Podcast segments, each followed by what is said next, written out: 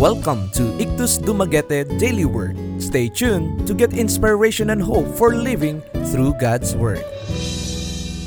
Ephesians chapter 2 verse 14a For he himself is our peace. God is our peace. Peace is a well-known fruit of the Spirit, but many Christians struggle to find it in everyday life. When most people think of peace, they think of a warm, calm feeling in the chest or a feeling that trouble can't touch them. They equate lack of feelings with a lack of peace. In today's verse, Paul reminds us our peace is a person, not a feeling. Christ Himself is our peace. In other words, no matter how chaotic life seems, focusing on Christ will help us find peace again. We may not feel it, but it will be there. How can you make Christ your peace?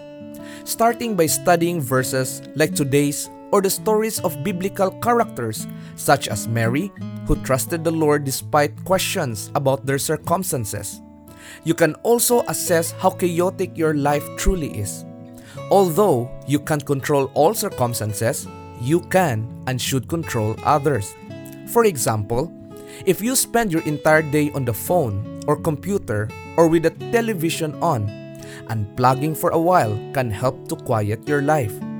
If you are overloaded with commitments, take a step back, pray, asking God to show you what He wants you to do and what activities you should let go. If circumstances are beyond your control, find small ways to inject peace into your daily life.